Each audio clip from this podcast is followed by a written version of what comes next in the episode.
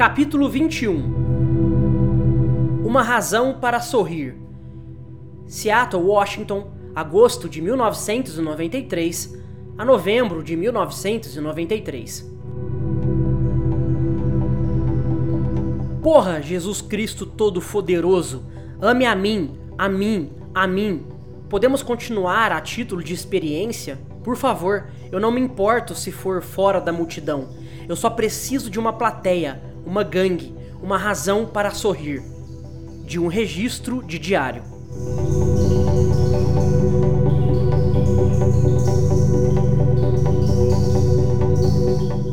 Como qualquer outra família americana com um filho pequeno, Kurt e Courtney compraram uma câmera de vídeo. Embora Kurt fosse capaz de construir uma guitarra a partir de um bloco de madeira e restos de arame, ele não conseguiu descobrir como instalar a bateria, e por isso a câmera só era usada quando estavam próximos de uma tomada. Uma única fita de vídeo mapeou o período desde seu primeiro Natal juntos, em dezembro de mil novecentos e noventa e dois, até as imagens de Frances já andando e brincando em março de mil novecentos e noventa e quatro. Algumas cenas na fita eram de shows do Nirvana ou tomadas da banda se divertindo fora do palco.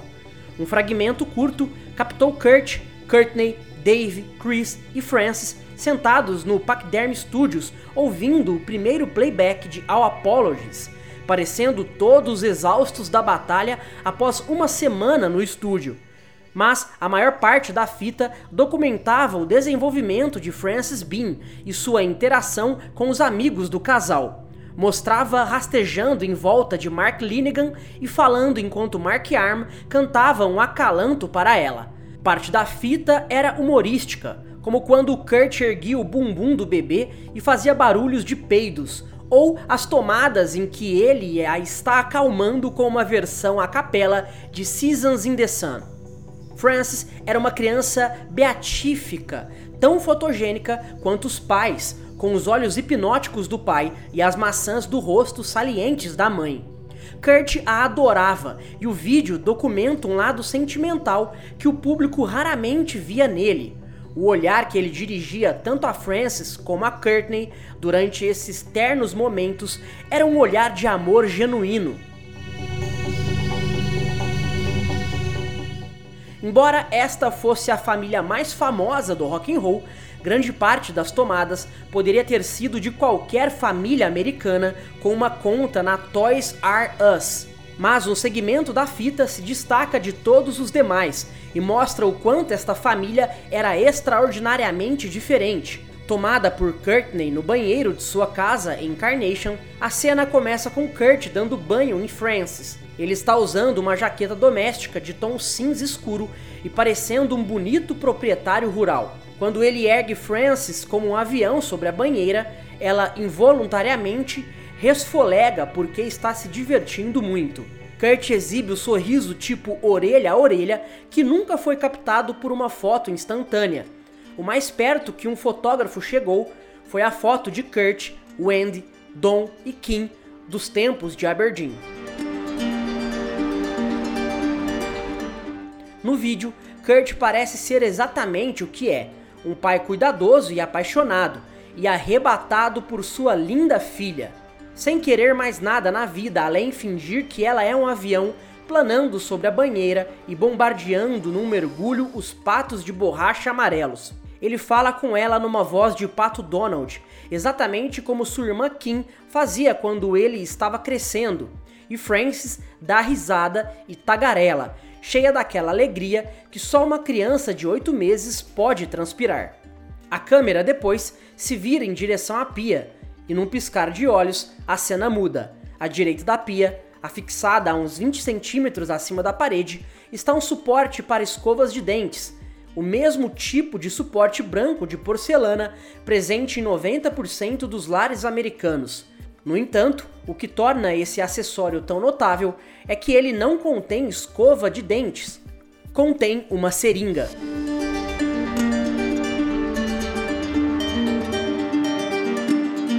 É um objeto tão surpreendente e inesperado de se ver num banheiro que a maioria dos espectadores não o notaria, mas ele está lá, solenemente pendurado, a ponta da agulha voltada para baixo.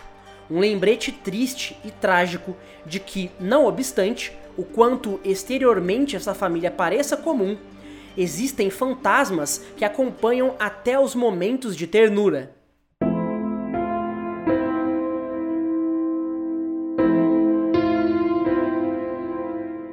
Em julho de mil novecentos e noventa e três, o vício de Kurt se tornara rotineiro, fazia parte da vida na casa dos Cobain e as coisas funcionavam ao redor dele. A metáfora frequentemente empregada para descrever o papel do alcoolismo numa família, a de um elefante de mais de quatro toneladas no meio da sala de estar, parecia tão óbvia que poucos se davam ao trabalho de enunciá-la. O fato de que Kurt estaria drogado por pelo menos parte do dia havia se tornado o status quo, tão aceito quanto a chuva em Seattle.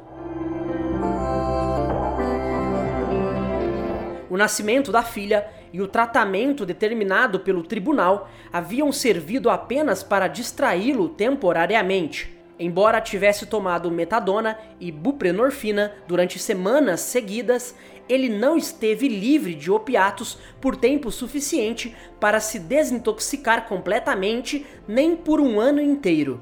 Na lógica louca que assume o controle das famílias apanhadas no vício, parecia quase melhor quando Kurt estava tomando drogas.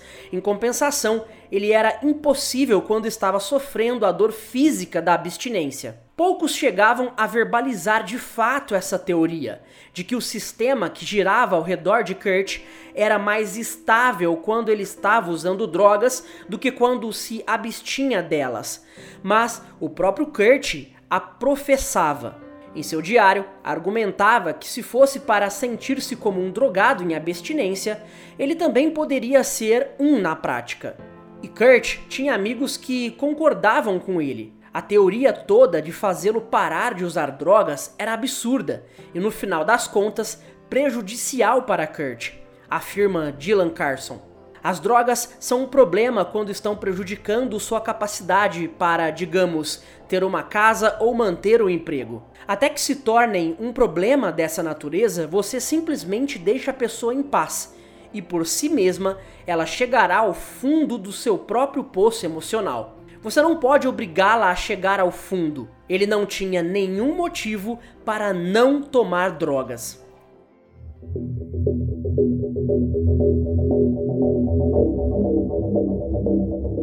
No verão de mil novecentos e noventa e três, o vício era uma lente pela qual tudo na vida de Kurt era distorcido. No entanto, embora estivesse exteriormente mais contente, tomando drogas, por dentro, na contradição louca que é o vício, ele estava cheio de remorso. Seus diários eram marcados por lamentações sobre sua incapacidade de ficar sóbrio. Ele se sentia julgado por todos ao seu redor, e estava certo nessa percepção. Toda vez que seus parceiros de banda, família, empresários ou equipe o encontravam, faziam uma rápida sondagem para determinar se ele estava drogado ou não. Kurt experimentava esses dez segundos de sondagem rápida dezenas de vezes por dia e ficava furioso quando supunham que ele estava chapado quando não estava. Via-se como um viciado funcional, conseguia tomar drogas e tocar, e por isso odiava o constante escrutínio e passou a ficar cada vez mais tempo com seus amigos drogados, com os quais se sentia menos inspecionado. No entanto, em mil novecentos e noventa e três, mesmo as drogas não estavam funcionando tão bem como antes. Kurt descobriu que a realidade do vício estava muito distante do fascínio que ele certa vez imaginara ao ler os livros de William S. Burroughs, e mesmo dentro da subcultura ilhada dos viciados, se sentia um estranho. Um registro desse período em seu diário o mostra implorando desesperadamente por amizade e, em última análise, pela salvação. Amigos com quem eu possa conversar, sair e me divertir, tal como eu sempre sonhei. Poderíamos conversar sobre livros e política e poderíamos fazer vandalismo à noite. Que tal, hein? Ei, Eu não consigo deixar de arrancar os cabelos. Por favor, porra, Jesus Cristo Todo-Poderoso, ame a mim, a mim, a mim. Podemos continuar a título de experiência, por favor. Eu não me importo se for fora da multidão. Eu só preciso de uma plateia, uma gangue, uma razão para sorrir. Eu não o sufocarei. Ah, merda, merda. Por favor, há alguém aí? Alguém, qualquer um. Deus, me ajude. Ajude-me, por favor. Eu quero ser aceito. Preciso ser aceito. Usarei qualquer tipo de roupas que você quiser. Estou tão cansado de chorar e sonhar. Estou muito, muito só. Não há ninguém aí? Por favor, ajude-me, ajude-me.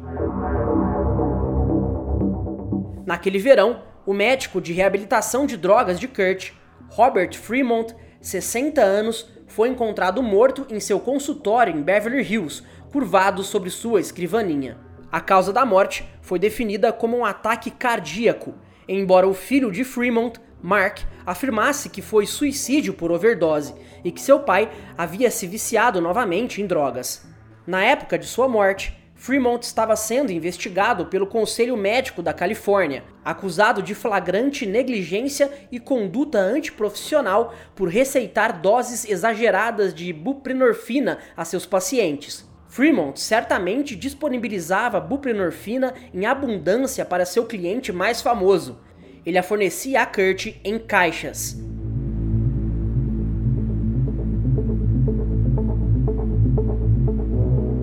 No dia dezessete de julho de mil novecentos e noventa e três, Nevermind finalmente saiu das paradas da Billboard, depois de estar presente por quase dois anos. Naquela semana, a banda viajou para Nova York para fazer publicidade para uma apresentação de surpresa como parte do Seminário da Nova Música. Na noite da véspera do show, Kurt reuniu-se com John Savage, autor de England's Dreaming, para dar uma entrevista. Talvez devido à sua admiração pelo livro de Savage, Kurt estava particularmente aberto quanto a falar sobre sua família, descrevendo o divórcio dos pais como algo que o fazia sentir-se envergonhado e ansiando pelo que ele havia perdido. Eu queria desesperadamente a família clássica, sabe? A família típica. Mãe, pai, eu queria aquela segurança. E quando Savage perguntou se Kurt conseguia entender o modo como o grande distanciamento emocional poderia levar à violência, ele respondeu afirmativamente. Sim, definitivamente eu posso perceber como o estado mental de uma pessoa pode deteriorar-se a ponto de ela fazer isso. Cheguei a um ponto em que eu fantasiava sobre isso, mas estou certo de que optaria por me matar primeiro. Praticamente, toda a entrevista que Kurt deu em mil novecentos e noventa e três fazia alguma referência a suicídio. Quando lhe foi feita a inevitável pergunta sobre heroína, Kurt contou a inevitável mentira. Falou usando verbos no passado, disse que tomara heroína por cerca de um ano, de vez em quando, e afirmou que apenas o fez por causa dos seus problemas de estômago. Quando Savage continuou perguntando sobre as dores de estômago, Kurt declarou que elas haviam terminado. Eu acho que é uma coisa psicossomática. Savage achou Kurt particularmente jovial nessa noite. Eu não me sinto otimista assim desde pouco antes do divórcio de meus pais, explicou ele. Doze horas depois, Kurt jazia no chão do banheiro do seu hotel, tendo novamente tomado uma overdose. Seus lábios estavam azuis e os olhos haviam rolado inteiramente para dentro. Recorda o publicitário Anton Brooks, uma das pessoas que acudiram Kurt. Ele estava desfalecido. Ainda havia uma seringa cravada em seu braço. Brooks ficou chocado quando viu Courtney e Kali entrarem em ação como tarimbados auxiliares médicos. Foram tão metódicos que ele ficou com a impressão de que faziam aquilo regularmente. Enquanto Courtney checava os sinais vitais de Kurt, Kali o erguia e o esmurrava violentamente no plexo solar. Ele bateu uma vez e não obteve muita reação, e por isso bateu novamente. Então Kurt começou a voltar a si. Isto, mais água fria no rosto, devolveu-lhe a respiração. Quando os seguranças do hotel chegaram, atraídos pelo barulho, Brooks teve de suborná-los para que não chamassem a polícia. Brooks, Courtney e Kali arrastaram o ainda groggy Kurt para fora do hotel. Começamos a fazê-lo andar, lembra Brooks, mas a princípio suas pernas não obedeciam.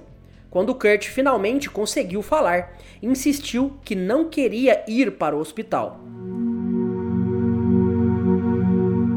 Depois de comida e café, Kurt pareceu totalmente ressuscitado, embora ainda muito intoxicado. Ele voltou ao hotel, onde havia marcado hora para a massagem em seu quarto.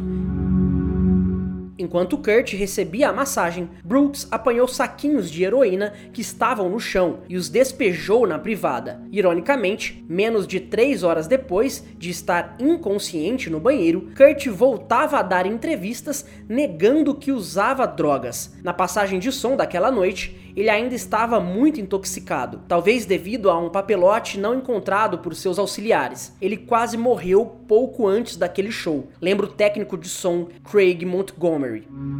Quando Dave Dion, da banda Jesus Lizard, que abrira o show, foi conversar com ele, Kurt não conseguiu falar, ele só conseguia resmungar. Eu disse, como você está? E ele respondeu, Bus Colored Bad, em um padrão que estava se tornando muito conhecido. Apesar de pouco antes estar imprestável, no palco Kurt parecia ótimo, e o show em si foi uma maravilha. A banda havia acrescentado Lori Goldston ao violoncelo e foi a primeira vez que apresentou uma introdução acústica em seus números. O Nirvana voltou a Seattle na semana seguinte e fez um show beneficente no dia seis de agosto para levantar fundos para a investigação do assassinato da cantora local Mia Zapata. Naquela semana, Kurt, Courtney, Chris e Dave passaram juntos uma rara noite fora, assistindo ao Aerosmith no Coliseum. Nos bastidores, Steven Tyler, do Aerosmith, chamou Kurt para o lado e lhe falou sobre sua experiência com grupos de recuperação dos doze passos. Ele não estava pregando, lembra Chris, só estava falando sobre experiências similares porque havia passado. Ele tentou encorajá-lo. Dessa vez, Kurt pareceu ouvir, embora pouco dissesse em resposta. Naquela mesma semana, também no Seattle Center, Kurt deu uma entrevista ao New York Times, realizada no topo da Space Needle. Kurt escolheu o local porque nunca havia estado no marco mais famoso de Seattle. Ele agora estava insistindo que um representante do departamento de publicidade da D G C gravasse toda a entrevista. Ele achava que isso reduziria as citações errôneas. A conversa com John Pareles, como aconteceu com todas as entrevistas de Kurt em mil novecentos e noventa e três, pareceu uma sessão de terapia, já que Kurt falava sobre os pais, a esposa e o significado de suas letras. Ele se abriu bastante para que Pareles notasse judiciosamente as contradições. Cobain resvala entre opostos. Ele é precavido e descuidado, sincero e sarcástico. Tem pele fina e é insensível, é consciente de sua popularidade e tenta ignorá-la. Na primeira semana de setembro, Kurt e Courtney regressaram a Los Angeles para uma permanência de duas semanas, sua primeira visita prolongada antes de se mudarem.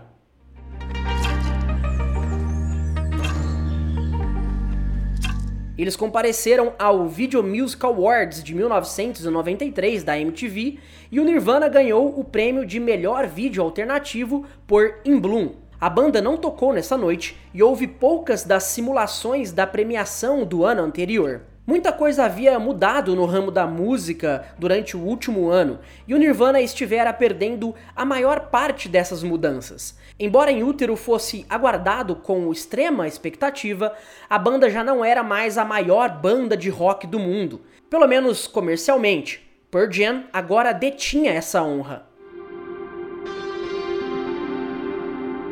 Naquela semana, Kurt e Courtney participaram de um show em benefício do Rock Contra o Estupro, no Clube Lingerie de Hollywood. Courtney estava programada para uma apresentação solo, mas depois de tocar Doll Parts e Miss World, ela chamou seu marido, Yoko, e Kurt subiu no palco. Juntos, eles fizeram duetos de Pennyroyal Tea e a música do Lead Belly, Where Did You Sleep Last Night? Esta seria a única vez que se apresentariam juntos em público.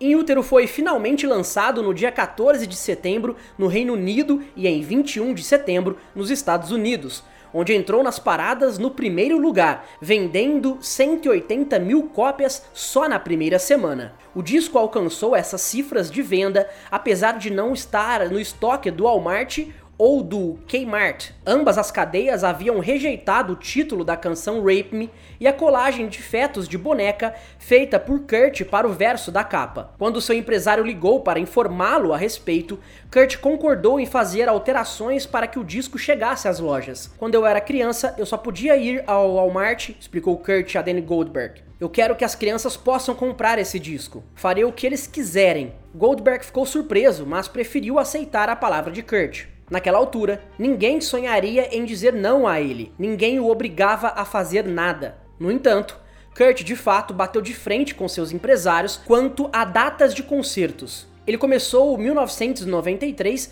garantindo que não pretendia excursionar. Embora sem deixar de ser ouvida, essa decisão certamente teria reduzido as chances do novo disco chegar ao topo das paradas. Nessa questão, Kurt enfrentou um trator de oposição. Todos que trabalhavam com ele, dos empresários até a equipe e os parceiros de banda, ganhavam o grosso de seu dinheiro com as turnês e insistiram para que ele reconsiderasse. Quando discutiu a questão com sua advogada, Rosemary Carroll, ele pareceu inflexível. Ele disse que não queria ir, lembra ela, e francamente ele foi pressionado a ir. A maior parte da pressão era da administração, mas uma parte derivava de seu próprio medo da pobreza. Embora estivesse mais rico do que jamais imaginara ser possível, uma excursão o deixaria ainda mais rico.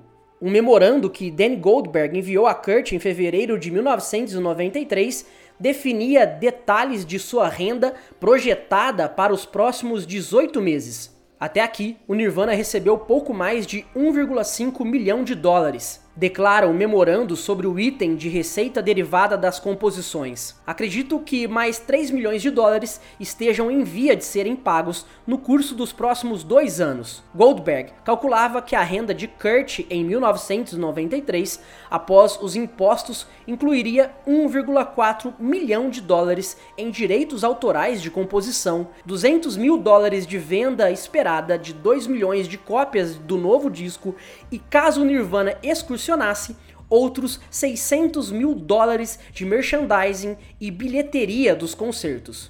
Mesmo essas cifras, escrevia Goldberg, eram conservadoras. "Pessoalmente, acredito que a sua renda para os próximos dezoito meses será o dobro desta quantia ou mais, mas para o planejamento familiar racional, penso que seja seguro estimar dois milhões de dólares, o que presumivelmente lhe dá margem para mobiliar muito bem sua casa e saber que você terá um substancial pé de meia."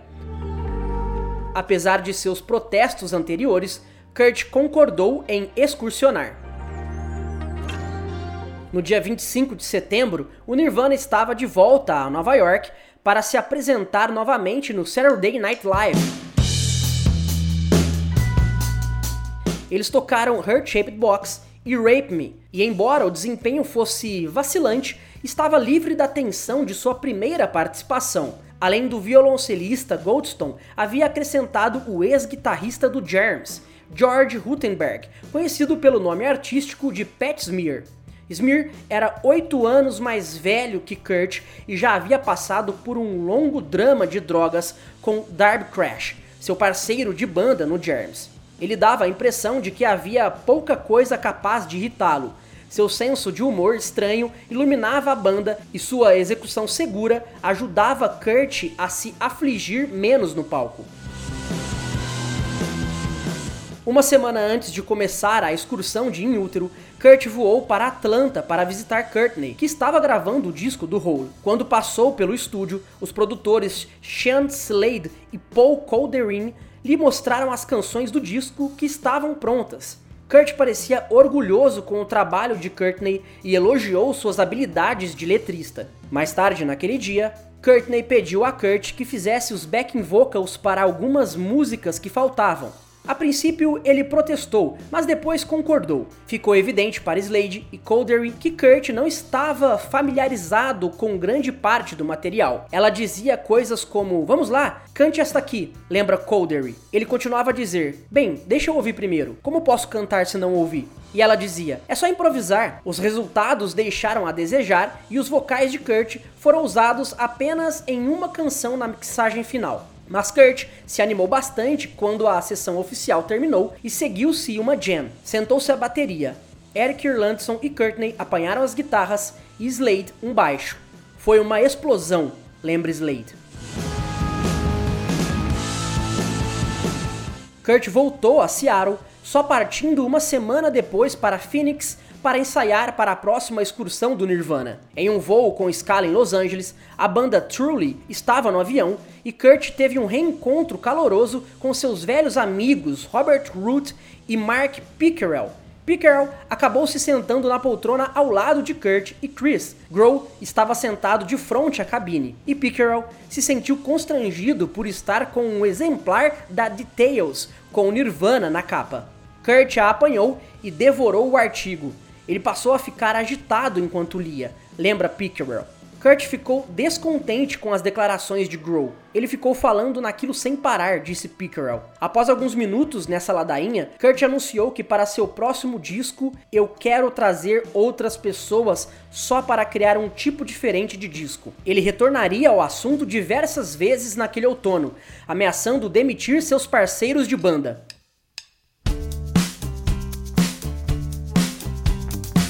A excursão de In Utero começou em Phoenix, no auditório com quinze mil lugares, onde Billy Ray Cyrus havia se apresentado na noite anterior. Era a excursão de maior escala que o Nirvana empreendia e incluía um repertório elaborado. Quando a M T V perguntou a Kurt por que a banda estava agora tocando apenas em grandes arenas, Kurt foi pragmático, citando os maiores custos de produção do show. Se fôssemos tocar em clubes pequenos, estaríamos totalmente no buraco. Não somos tão ricos como todo mundo pensa que somos. Quando o U S A Today publicou uma resenha negativa da estreia, a anarquia criativa degenerou em parte performática ruim, escrevia Edna Gunderson. Smear desarmou um acesso de Kurt comentando, isso é maluquice, eles nos pegaram direitinho. Essa é a coisa mais engraçada que eu já li em minha vida. Até Kurt teve de rir. Courtney pedia a Kurt para que ele não lesse as resenhas, mas ele as procurava obsessivamente, chegando a consultar jornais de fora da cidade. Ele se tornava cada vez mais paranoico em relação à mídia e agora exigia examinar as matérias anteriores de um jornalista antes de aceitar conceder-lhe uma entrevista.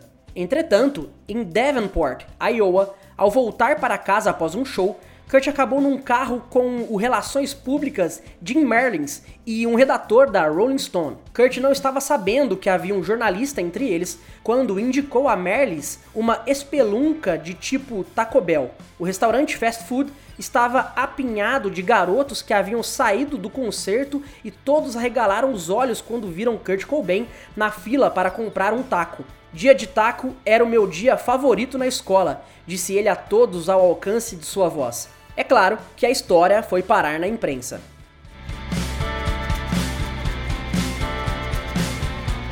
Durante esta primeira semana da excursão, Alex MacLeod levou Kurt de carro até Lawrence, Kansas, para conhecer William S. Burroughs. No ano anterior, Kurt havia produzido um single com Burroughs intitulado The Priest They Called Him. Eles o chamavam de O Pregador, na T K Records, mas eles haviam realizado a gravação simplesmente enviando e recebendo de volta as fitas.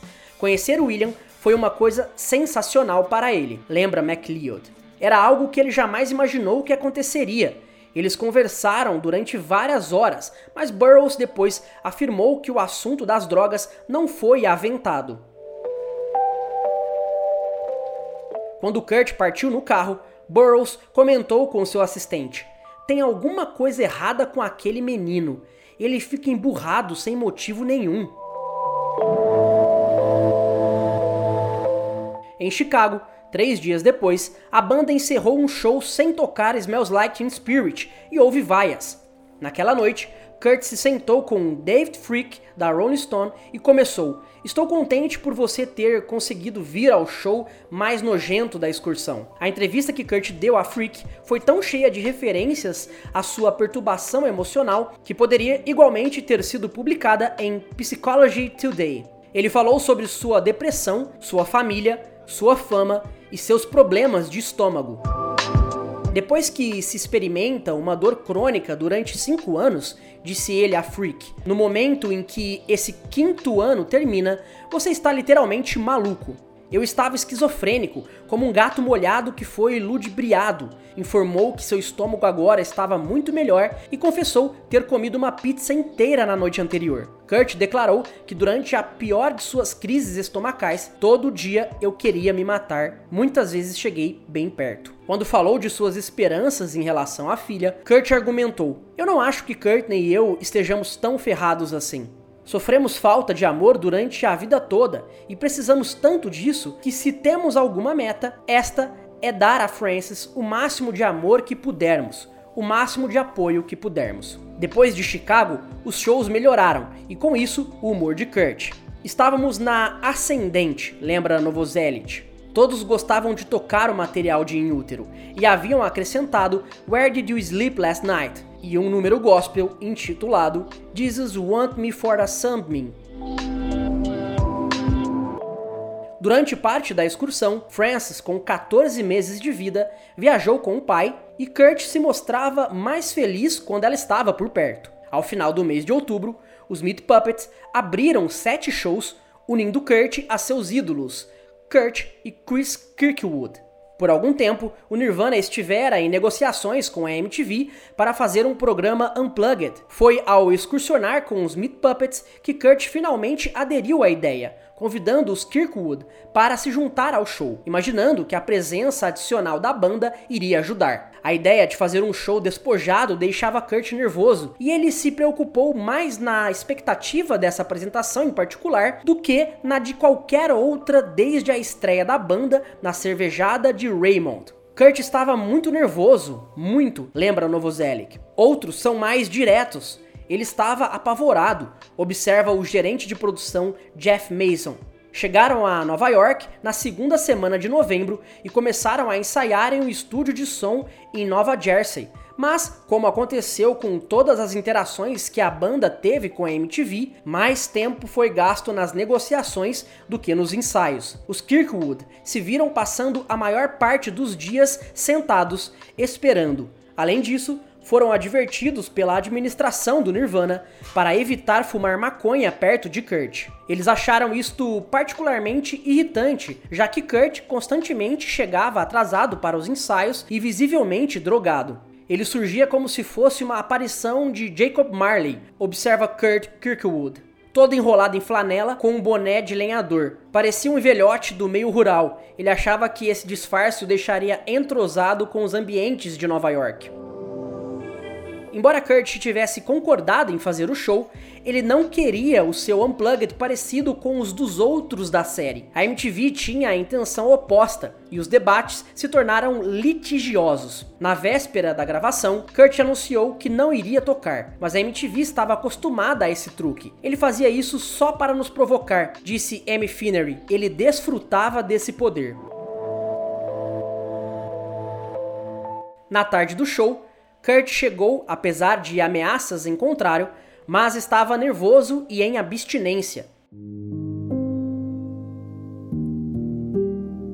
Não havia nenhuma brincadeira, nenhum sorriso, nenhuma graça por parte dele, admite Jeff Mason. Consequentemente, todos estavam muito preocupados com a apresentação. Kurt Kirkwood estava preocupado porque eles não haviam ensaiado um conjunto inteiro de músicas. Nós tocamos as canções inteiras algumas vezes, mas nunca um conjunto ensaiado. Não chegou a haver um exercício harmonizado. Finery estava preocupada porque Kurt estava deitado num sofá, reclamando do quanto estava se sentindo mal. Quando ele disse que queria frango do Kentucky Fried Chicken, ela imediatamente mandou alguém buscar alguns pedaços. Mas Na verdade, ele desejava mais do que frango frito. Um membro da equipe do Nirvana contou à Finery que Kurt estava vomitando e perguntou se ela poderia conseguir algo para ajudá-lo. Eles me disseram, lembra Finery, que ele não vai conseguir fazer o show se nós não o ajudarmos. E eu estava tipo, eu nunca tomei heroína e não sei onde encontrar. Sugeriu-se que Valium ajudaria Kurt a vencer sua abstinência, e Finery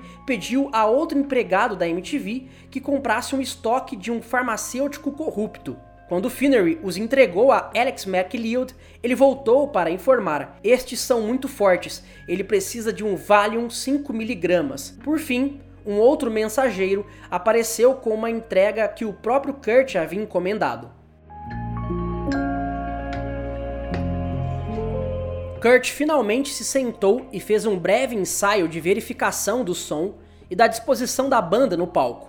Ele estava tateante no formato acústico e cheio de receios. Seu maior temor era o de que entrasse em pânico durante o show e arruinasse a gravação. Você pode se certificar, perguntou ele a Finery, de que todas as pessoas que gostam de mim estejam sentadas na frente? Finery remanejou a plateia de forma que Janet Billing e alguns dos outros colegas de Kurt estivessem na fileira da frente, mas nem isso foi suficiente para acalmá-lo. Ele interrompeu mais uma vez a verificação de som e disse a Finery, eu estou assustado. Perguntou se a plateia iria bater palmas, mesmo que ele não tocasse bem. Claro que sim, nós vamos bater palmas para você, disse Finery. Kurt insistiu que ela se sentasse para que ele pudesse vê-la.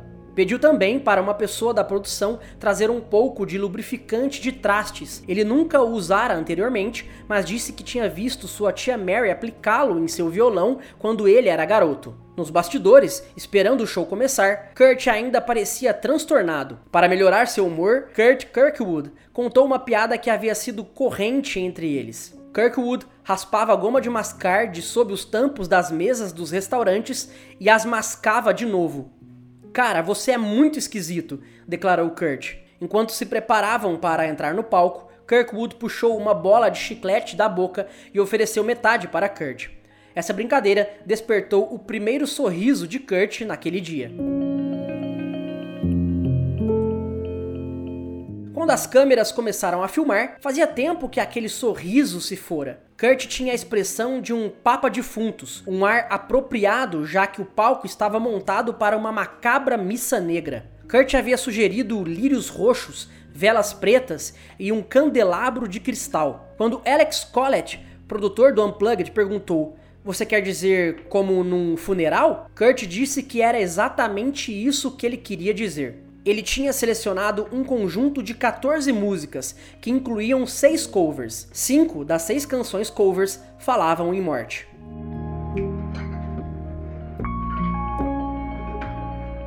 Embora com a expressão abatida e os olhos ligeiramente vermelhos, mesmo assim, Kurt parecia bonito, usava seu suéter mister Rogers e ainda que seus cabelos não tivessem sido lavados, fazia uma semana, ele transmitia um ar juvenil. Começou com About a Girl, que foi apresentada com um arranjo sensivelmente diferente, reduzindo seu volume para enfatizar a melodia e a letra básicas da música. Não era exatamente unplugged, já que o Nirvana usava amplificadores e bateria, embora com abafadores e escovas. Um título mais preciso foi sugerido por Jeff Mason. Eles deveriam ter chamado o programa de Nirvana em tom menor. Mas o desempenho emocional de Kurt estava em tom maior. A música seguinte foi Come As You Are, e depois uma interpretação assombrada de Jesus Want Me For A Sunbeam, com Novoselic no acordeão.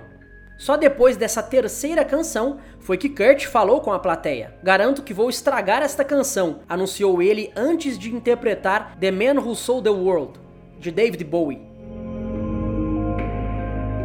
Ele não estragou e se sentiu aliviado bastante durante o intervalo seguinte para brincar que, se ele tivesse estragado, bem, esse pessoal vai ter de esperar. Quase dá para ouvir o suspiro coletivo de alívio da plateia. Pela primeira vez naquela noite, ele parecia presente, embora ainda tratasse a plateia na terceira pessoa.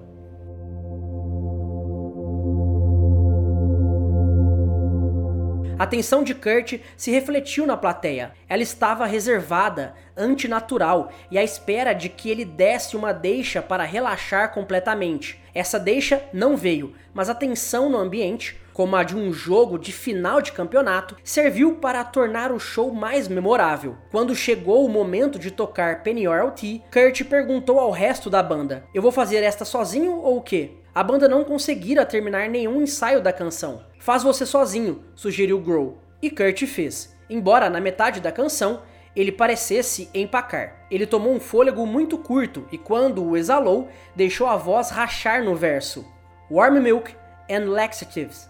E foi nessa decisão, de deixar a voz rachar, que ele encontrou a força para avançar rapidamente. O efeito foi notável, era como assistir a um grande cantor de ópera em luta com uma doença, completar uma área, deixando que a emoção e não a precisão das notas vendesse a canção. Por diversas vezes, era como se o peso da asa de um anjo pudesse fazê-lo fracassar, mas as canções o ajudavam. As palavras e frases musicais eram parte tão integrante dele que Kurt as poderia cantar semi-morto e elas ainda seriam potentes. Foi o maior momento isolado de Kurt no palco, e como todos os pontos altos de sua carreira, vinha numa hora em que ele parecia fadado a fracassar.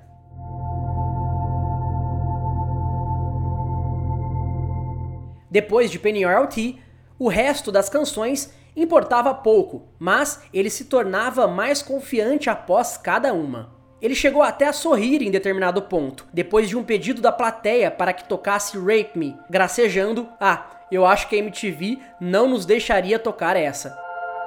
Depois de dez músicas, ele chamou os Kirkwood, apresentou-os como os Brothers Smith, que o acompanharam, enquanto ele interpretava três músicas deles. Os Kirkwood eram veneráveis desajustados, mas sua esquisitice se casava perfeitamente à estética de Cobain. Para o bis do final, Kurt escolheu Where Did You Sleep Last Night, do Lead Belly.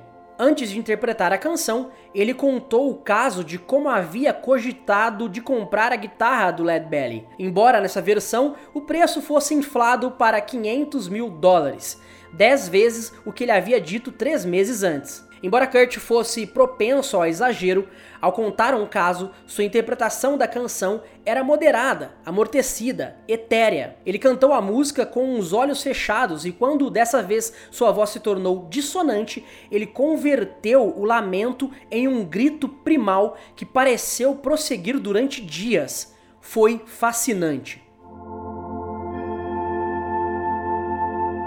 Quando ele saiu do palco, houve ainda outra discussão com os produtores da M T V. Eles queriam um bis. Kurt sabia que não conseguiria superar o que havia feito. Quando você vê o suspiro em sua expressão antes da última nota, observa Finnery, é quase como se fosse o último suspiro de sua vida. Nos bastidores, o resto da banda estava empolgado com a apresentação, embora Kurt ainda parecesse inseguro. Chris disse a ele: "Você fez um ótimo trabalho lá em cima, cara". E Janet Billing estava tão comovida que chorou. "Eu disse a ele que era o seu bar mitzvah, o momento de definição da carreira, tornando-se o homem de sua carreira", lembra Billing. Kurt gostou dessa metáfora, mas quando ela elogiou sua execução na guitarra, isto pareceu ser uma extrapolação. Ele a desancou, declarando que era um péssimo guitarrista e pedindo que ela nunca o elogiasse novamente. Kurt saiu com Finnery, evitando uma festa após o show. No entanto, mesmo depois de um desempenho sublime, sua confiança não parecia nem um pouco mais alta. Ele se queixou: "Ninguém gostou". Quando Finnery lhe falou que tinha sido incrível e que todos adoraram, Kurt protestou que a plateia normalmente ficava dando pulos em seus shows.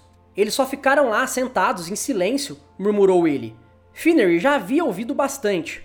"Kurt, eles acham que você é Jesus Cristo", declarou ela. "A maioria dessas pessoas nunca teve a oportunidade de ver você tão de perto. Elas estavam totalmente tomadas por você". Diante disso, ele amoleceu e disse que queria ligar para Courtney. Enquanto entravam num dos elevadores do hotel, ele cutucou Finnery e se vangloriou. "Eu realmente estive demais essa noite, não estive?" Foi a única vez que ela o ouviu admitir seu próprio talento. Entretanto, um acontecimento que ocorrera dois dias antes da gravação do Unplugged era mais significativo do íntimo de Kurt do que tudo mais na M T V. Na tarde de dezessete de novembro, a banda se preparava para deixar seu hotel em Nova York rumo ao ensaio para Unplugged. Enquanto Kurt caminhava pelo saguão do hotel, foi abordado por três fãs do sexo masculino trazendo C Ds e pedindo autógrafos. Ele ignorou seus pedidos, caminhando até a van, que o aguardava com as mãos sobre o rosto do modo como fazem inúmeros criminosos para não serem fotografados ao sair do tribunal. O trio parecia surpreso por ele ser tão indelicado, mas, como lembra o violoncelista Lori Goldston, havia algo na a expressão deles que não parecia ser inteiramente de desprazer. Embora eles não tivessem conseguido um autógrafo, haviam tido uma conexão com Kurt, que era o que realmente queriam. Até um vai se foder de seu herói enigmático era motivo para a celebração. Enquanto a van se enchia com o resto do grupo, um membro da equipe estava ligeiramente atrasado e por isso esperaram. Era evidente que se a van tivesse de ficar ali parada por dias, esses fãs continuariam esperando, simplesmente para olhar para Kurt, que não lhes devolveria o olhar. Enquanto estavam esperando, Chris comentou com Kurt: "Ei, aquele cara o chamou de panaca." Muito provavelmente, Novoselic disse isto de gozação. Nenhum dos presentes se lembra de ter ouvido nada ofensivo. O membro da equipe que estava faltando finalmente saltou para dentro da van e o motorista acionou o carro. Mas, no momento em que o veículo se pôs em movimento, Kurt gritou: "Pare!" com a mesma força que um homem gritaria "fogo" à primeira visão de chamas. O motorista pisou no freio e Kurt baixou o vidro do lado do passageiro. Os fãs na calçada estavam admirados por ele estar reconhecendo sua presença e pensando, talvez, que finalmente ele ia lhes conceder um precioso autógrafo. Em lugar de estender a mão pela janela, Kurt estirou seu corpo comprido e magro para fora, mas não como Leonardo DiCaprio em Titanic. Uma vez completamente estendido, ele arqueou o tronco para trás e lançou uma enorme placa de catarro do fundo de seus pulmões. O catarro subiu e foi parando no ar, quase como em câmera lenta, até que aterrissou chapado na testa de um homem que tinha nas mãos uma das oito milhões de cópias vendidas de Nevermind.